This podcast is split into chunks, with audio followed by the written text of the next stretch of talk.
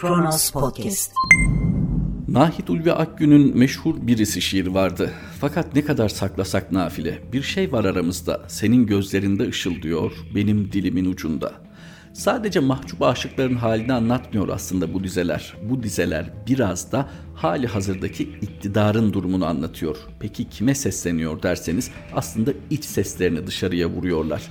Bir zaman biz derin devletle mücadele ediyoruz, vesayeti kaldırmaya çalışıyoruz diyerek bir takım operasyonlar yürütüldü. Ortaya ciddi belge ve bilgiler konuldu, deliller çıkarıldı ve bununla ilgili davalar açıldı Ergenekon ve Balyoz. Ama ne olduysa o süreçte birden hükümet üyelerinin de bir takım karanlık işleri çıktı özellikle çocukları üzerinden yürütülen bir takım kirli ilişkiler ortaya çıktı.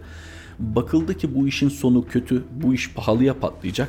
O halde bir çark etmek gerekirdi. İşte bu çark etmeyi, bu dönü vermeyi de onlara sağlayanlar o güne kadar mücadele ettiklerini iddia ettikleri oldu ve Ergenekon denen yapıyla AK Parti iktidarı oturdular ve çok çabuk anlaştılar. Çünkü ikisinin de bir şekilde ortadan kaldırmak istediği bir takım suçlar, suçlamalar vardı. Yargılanmaktansa bunları ortadan kaldırma fırsatı bulmuşken el ele verdiler ve buraya gelindi. Bu söylediğimiz bir sır değil. Bunu zaten kendileri de zaman zaman söylüyor. Fakat bunun geniş seçmen kitlelerine çok da açık söylenmemesi gerekiyordu. Onun için bir kumpas kavramı icat edildi. Ne dedi Yalçın Akdoğan? Milli orduya kumpas dedi. Bu milli kelimesini de yerli yersiz kullanmak. Hani milli olmayan bir ordumuz da mı var? Gayrimilli bir ordumuz var. Onu da Türk Silahlı Kuvvetleri çatısı altında mı tutuyoruz? Neyse çok hoşlarına giden bir sözcük. Milli orduya kumpas kuruldu ve buraya kadar gelindi o oyunla. Ama içlerinde işte o gizleyemedikleri hani şairin dediği birinin gözlerinde ışıldıyor, birinin dilinin ucunda ve bu bir şekilde açığa çıkmaya çalışıyor. Merhaba, 20 Ocak 2021 Çarşamba günün tarihi ve Kronos Haber'de Kronos gündemle birlikteyiz. Yıldırım, balyozlar, ergenekonlar bunlar yalan mıydı? Elbette vardı. AK Parti Edirne 7. Olağan İl Kongresi Mimar Sinan Spor Salonu'nda gerçekleştirildi. Kongrede konuşan eski Başbakan ve AK Parti Milletvekili Binali Yıldırım, Türkiye'nin AK Parti iktidarıyla 18 yılı geride bıraktığını belirterek şunları söyledi. Ama nelerle karşılaştık, ne zorluklarla mücadele ettik. Şöyle bir geriye doğru dönüp baktığımız zaman en önce daha iktidarımızın ilk yıllarında darbe ve vesayet heveslileri meydanlardaydı. Hatırlayın balyozlar, ergenekonlar bunlar yalan mıydı? Elbette bunlar vardı. Daha sonra 2007'de Türkiye'nin en büyük partisine 363 milletvekiliyle Cumhurbaşkanını seçtirmediler. Eski vesayet alışkanlıkları maalesef bizim iktidarımızda da tekrar hortladı. 367 diye bir icat çıkardılar ve ondan sonra ne dedik? Madem bize Cumhurbaşkanını seçtirmiyorsunuz o halde biz de millete gideriz dedik. Sayın Yıldırım siyasi tecrübesini tamamen iktidar partisi saflarında kazanmış bir isim ve bu iktidarın devamı için ne gerekiyorsa onu yapıyor. Bir taraftan diyor ki evet Ergenekonlar, balyozlar vardı hatırlayın diyor bunlar yalan mıydı? Elbette bunlar vardı ama daha sonra nedense bu konunun nereye vardığını, o soruşturmaların neden birden kumpasa dönüştüğü bu soru aklına gelmiyor, bu soru paylaşılmıyor. Sadece ve sadece meselenin kendisini ve partisini mağdur eden kısmını paylaşıyor ama ötesiyle bir ilgileri yok. Buharlaştı mı birden? O konunun bir devamı vardı. O Ergenekon ve Balyoz madem vardı peki bu iş nereye vardı? Niçin sonuna kadar gitmediniz? Ya da niçin gidemediğinizi neden açıklamıyorsunuz? Her durumdan bir mağduriyet üreterek seçmenin karşısına bakın sizin temsilcilerinize şöyle yapıyorlar, böyle yapıyorlar diyerek destek almayı biliyorsunuz. Ama seçmene hesap vermeye geldiğinde sağ olsun seçmeniniz zaten bu konuda ne derseniz onu kabul ediyor ama bu konuyla ilgili mağdur olanların, bu konuyla ilgili mesleği gereği soru soranların hiçbir şekilde söylediğinin kıymeti yok indinizde. İşte soruyoruz.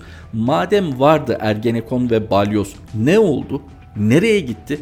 Şimdi kimlerle omuz omuz onlar? Şimdi ülkeye nasıl yön veriyorlar sizinle birlikte? Neden bu konularda konuşmuyorsunuz eski başbakan Sayın Binali Yıldırım? Eski başbakan demişken yine bir eski başbakanla ilgili başlık var sırada. Davutoğlu, Erdoğan Özdağ saldırısının hesabını vermelidir. Selçuk Özdağ'a yapılan saldırıyla ilgili kamuya dönük bir açıklama yapmadığını belirten Gelecek Partisi Genel Başkanı Ahmet Davutoğlu, partisinin il başkanları toplantısında yaptığı konuşmada Cumhurbaşkanı Tayyip Erdoğan'ı eleştirdi. Davutoğlu, Sayın Cumhurbaşkanı son dönemde alışkanlık edindi. İstediği konuyu istediği kadar gündemde tutuyor. Girmek istemediği konuya da ülke yangın yerine dönse de girmiyor. Selçuk Özdağ'ın temiz kanı döküleli 5 gün oldu ama Cumhurbaşkanından kamuya dönük bir açıklama yok. Ama 3 kişi onu eleştirse hemen terörist diye konuşmaya başlar. Herhangi bir yerde birisi bir soru sorsa ey diye hitap etmeye başlar. Ankara sokağından siz sorumlusunuz, hesap sorması gereken sizsiniz, hesap vermesi gereken de sizsiniz ifadelerini kullandı. Eski Başbakan, Gelecek Partisi Genel Başkanı Profesör Doktor Sayın Ahmet Davutoğlu zaman zaman sert çıkışlarda bulunuyor. Özellikle Cumhurbaşkanı Erdoğan'ı hedef alarak. Peki Cumhurbaşkanı Erdoğan bu konuda dediği gibi mi? Selçuk Özdağ aradı. Onunla konuştu. Fakat Sayın Özdağ'ın ifadesiyle sadece Ankara'da mı olduğu gibi ilginç bir soru sordu. Ankara'da ülkenin başkentinde mühim saldırılar oldu. Siyasi gerekçeli saldırılar oldu ve bu konuda Sayın Cumhurbaşkanı ülkenin huzur ve güvenliğinden birinci derecede sorumlu olan demokrasi ve hukuktan demiyorum artık sorumlu olan Cumhurbaşkanı çıkıp da net bir açıklama yapmadı Sayın Davutoğlu'nun dediği gibi. Ha yapmak çok mu zor? Mutlaka gerektiğinde, ihtiyaç duyduğunda yapacaktır. Şunu da demiyoruz. Yani bu işlerde mutlaka Sayın Erdoğan'ın parmağı vardır, partisinin parmağı vardır, hatta MHP'nin parmağı vardır gibi bir iddiamız yok. Fakat bu konularda duruşunuz net olmazsa muhtemel saldırılarda da cesaretlendirmiş olursunuz. Görünen o ki bu durumda ne AK Parti ne de MHP şikayetçi sadece muhalefet partileri olması gereken tepkiyi veriyor. İlginç bir şekilde başta Sayın Devlet Bahçeli olmak üzere sanki neredeyse bu saldırının hak edilmiş olduğunu vurgulayacaklar ki hemen hatırlatalım CHP Genel Başkanı Sayın Kemal Kılıçdaroğlu'nun Ankara Çubuk'ta uğradığı saldırı sonrası takınılan tavır gibi. Şimdi bunlar yaşanınca insan doğal olarak acaba yine geçmişte olduğu gibi sokakta bir takım şiddet eylemleriyle mi siyasete yön verilmek isteniyor diye düşünüyor. Bu kadar siyasi parti kuruluyor. İnsanlar ülkenin geleceğine dair düşüncelerini, planlarını, programlarını paylaşıyorlar, teşkilatlanıyorlar. Fakat birileri nedense bu gelişmelere sokakta yön vermeye çalışıyor. Kimse bu saldırıların o 3 kişiye düzenlenen Gelecek Partisi Genel Başkan Yardımcısı, Yeni Çağ Gazetesi Ankara temsilcisi ve KRT programcısı eski Ülke Ocakları Başkanı bu üç kişiye yapılan saldırının münferit saldırılar olduğunu, birbiriyle ilgisi olmadığını, gündemle ilgisi olmadığını söyleyemez. Bu kadarı Türkiye için bile fazla. Fakat fazla olmayan bir şey var anladığım kadarıyla. İktidar bu konuda dozu artırmaktan çekinmiyor. Hani aşıda bir türlü o dozu çoğaltamıyoruz. Satın aldığımız, getirdiğimiz etkili dozu artıramıyoruz ama siyasette şiddet dozunu sadece dille değil, sokakta eylemle de artırmaktan hiç çekinmiyor iktidar.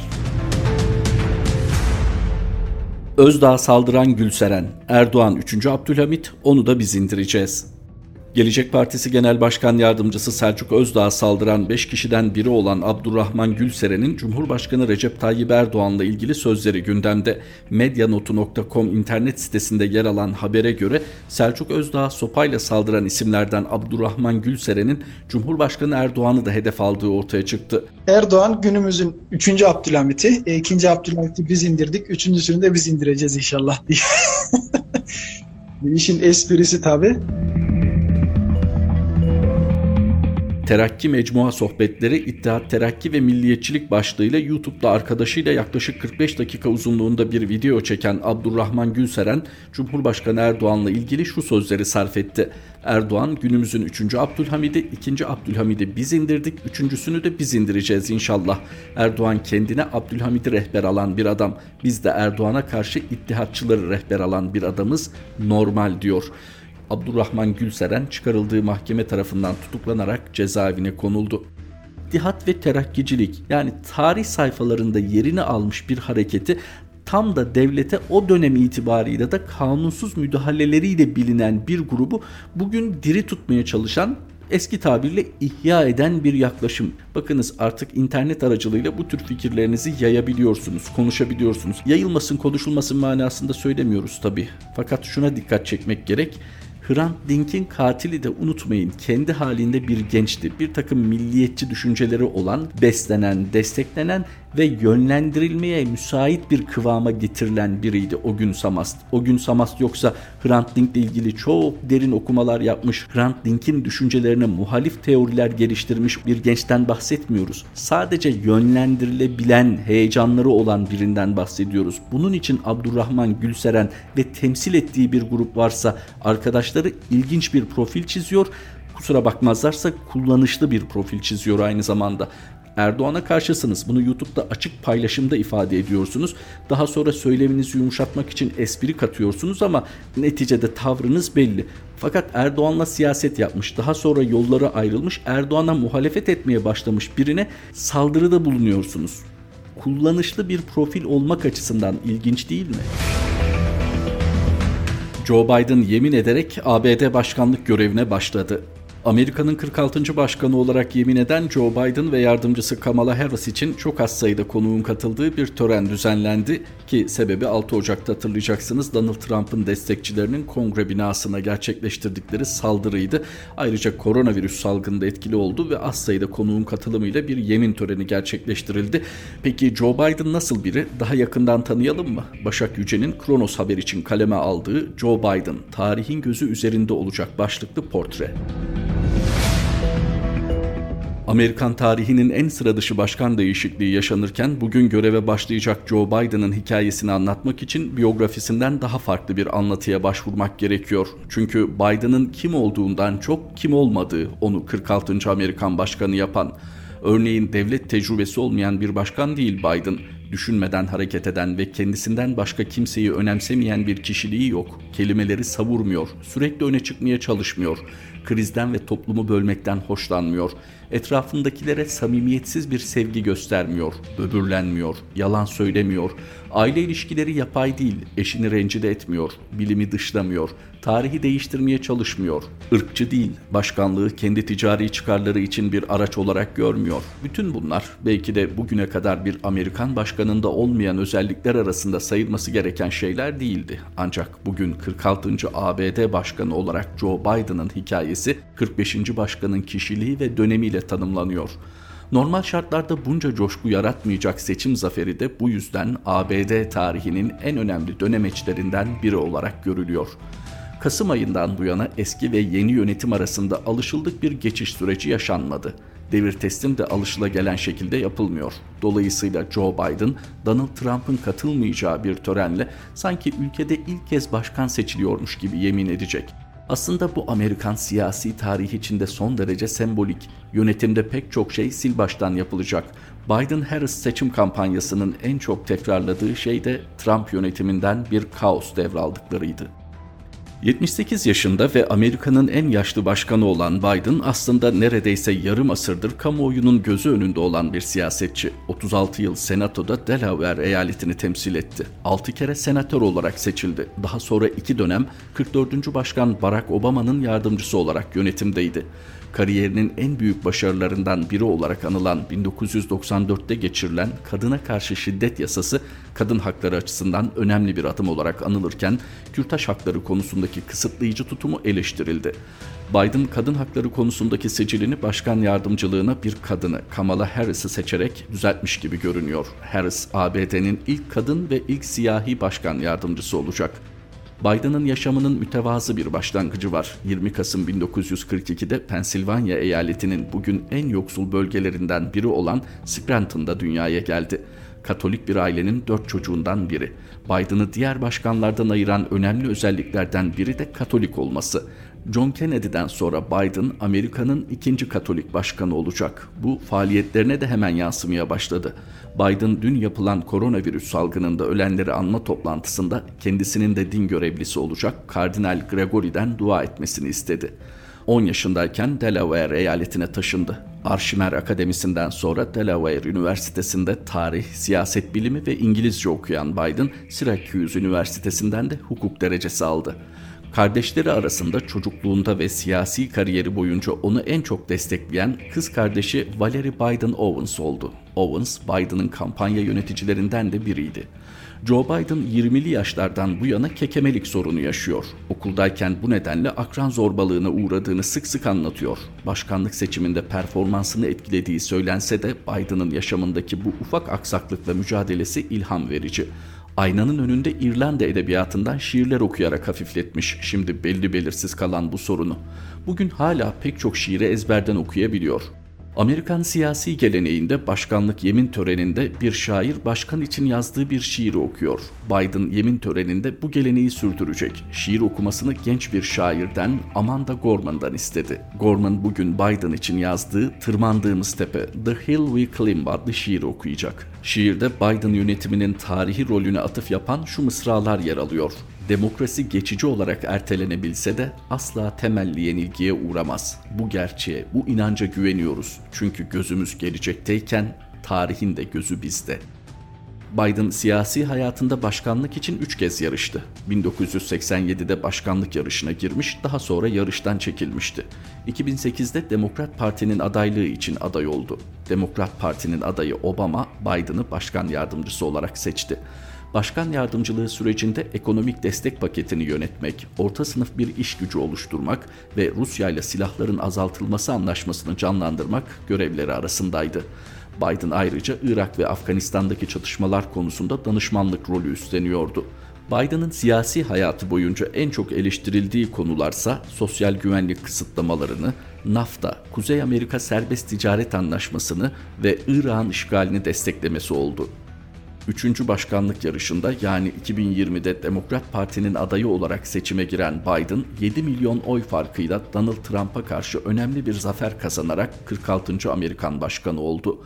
Biden 2020 seçimini Amerika'nın ruhu için savaş olarak tanımlamıştı.